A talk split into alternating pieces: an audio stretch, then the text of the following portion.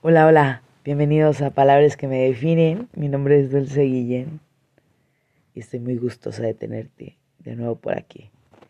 Y bueno, el día de hoy la verdad es que ha sido un miércoles bastante complicado. En sí, un mes bastante complicado. Pero suele pasar a veces cuando estás en la soledad de tu casa. Si vives solo, tal vez tenga un poco más de sentido esto que voy a contarte. Que llegan ciertas metas que las sientes inalcanzables y empiezas a caer en ansiedad, en frustración y tu mente se empieza a invadir de miedos, de situaciones que no puedes controlar, pero tiene que haber un punto. Pues resulta que siempre después de la tempestad viene la calma y sale el arco iris pero a veces pasa diferente, que primero es el arco iris y luego viene la tempestad. Y es un juego de nunca acabar. Pero tenemos que empezar a tener un poco de paz, un poco de calma en nuestras vidas. Y en este momento en mi vida te voy a compartir en qué número va Dulce. El fin de semana fui a una fiesta de una amiga y platicaba con un amigo, me platicaba de una terapia que le está haciendo funcional y le decía que en este momento de mi vida me siento equilibrada. No estoy estable porque creo que nadie en este mundo puede estar estable emocionalmente. O estás tranquilo, o estás feliz, o estás triste, o estás agobiado, o tienes eh, frustraciones, miedos, ansiedades. Pero puede llamarse estabilidad a algo que te haga sentir o pensar que estás avanzando. Es complicado darle gusto a todas las personas de nuestro alrededor, mas sin embargo no es imposible. Y creo que lo más importante de esto es darte gusto a ti mismo, ¿sabes? Tienes que tener la conciencia de lo que puedes y no puedes lograr y hasta dónde vas a dejar que los comentarios o que las acciones de otras personas afecten en tu vida. Les comentaba que después de la tempestad viene la calma, pero de nuevo viene otra tempestad y sale el arco iris. O a veces primero ves el arco iris y después está la tempestad. Hay un dicho muy famoso que dice que no porque el payaso te sonría quiere decir que es tu amigo.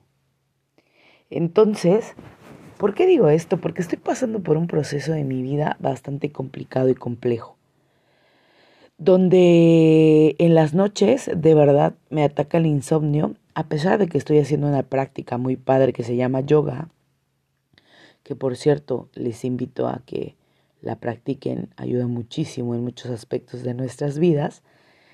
A pesar de eso, en las noches eh, mi cabeza es un tumulto de emociones y de pensamientos que no dejan que mi cuerpo descanse. No estoy agotada, no, al contrario, estoy activa. De hecho, tuve un fin de semana de hibernar magníficamente. no saben qué reparado fue mi sueño del domingo, pero bueno. Entonces les comentaba que estoy en ese punto donde mi cabeza da mil vueltas, donde eh, las complicaciones tan pequeñas se hacen tan grandes y donde entro ese conflicto de por qué la gente sin conocerme, sin saber quién soy, decide tener un conflicto personal conmigo. Les platico por ahí, tenemos un, negocio que se llama agencia de viajes, cuando quieran, por cierto. Tengo muy buenos precios. ya, aprovechando el, el, el promocional, ¿no? Pero entonces dentro del negocio de las agencias existen diversas agencias con las cuales tienes cierta competencia, porque es lógico de cualquier mercado, cuando tienes competencia, pues es un arduo ir y venir entre cambiar precios, competir precios, servicio, calidad.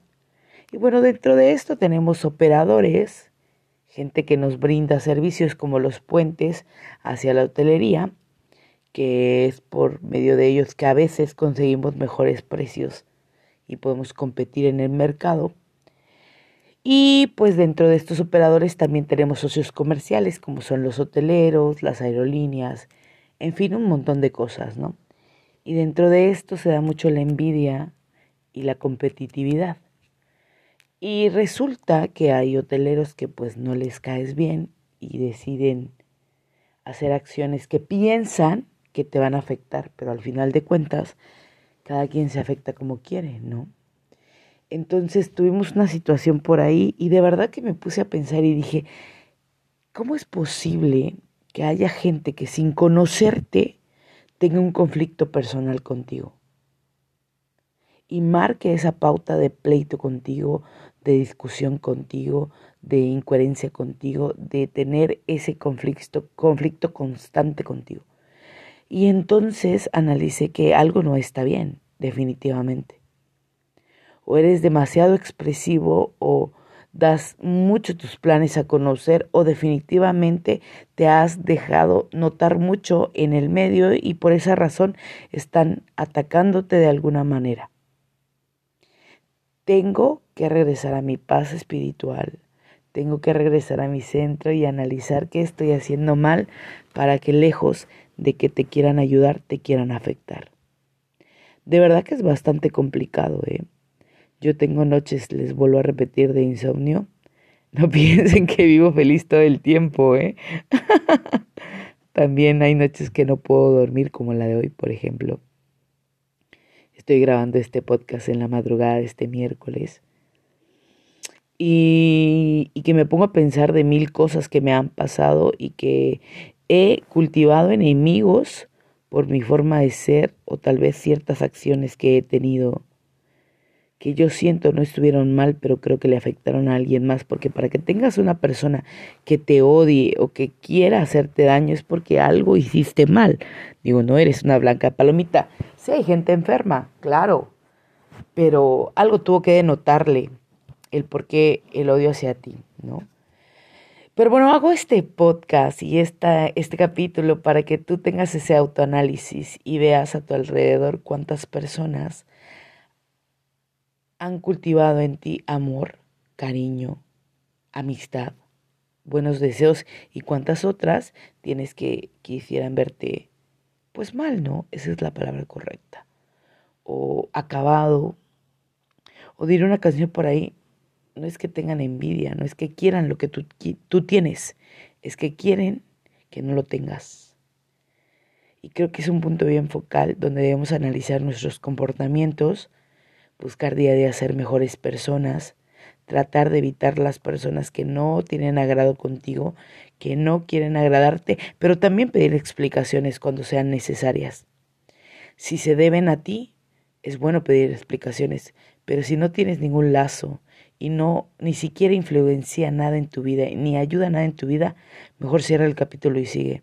Deja que esas personas se ahoguen solas. Recuerden que de que lloren en tu casa a que lloren en la mía, definitivamente que lloren en la tuya. Es una frase bastante vil, pero muy realista. Así que no creas que aunque el payaso te sonríe es tu amigo. Pero tampoco creas que por no sonreírte no puede llegar a ser un gran compañero una gran amiga un gran amigo. Es bien importante tener la claridad de nuestras vidas y analizar hacia dónde estamos caminando, de qué gente nos estamos rodeando y cómo estamos avanzando. Quiero por favor decirte que no seas como yo, que te desesperes y empieces a dudar de ti porque las cosas no salen como tú quieras. Eso se llama egolatría y lleva a un camino desesperado de malas decisiones. Analiza, respira y recuerda que la vida es paso a paso.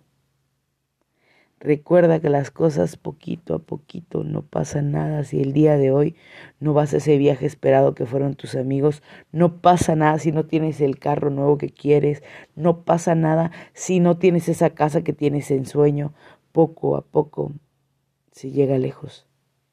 No te agobies, no te aturdas, no te laceres a ti mismo porque no tienes lo que necesitas en este momento.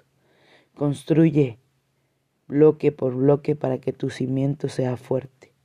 Porque si lo haces y no está cimentado, créeme que al primer temblor, al primer ventisco, a la primer movida, esa casa se va a caer.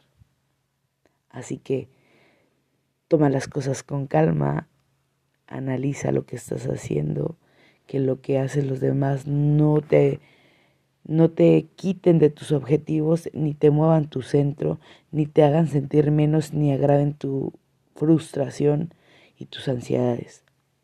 Haz las cosas tranquilamente.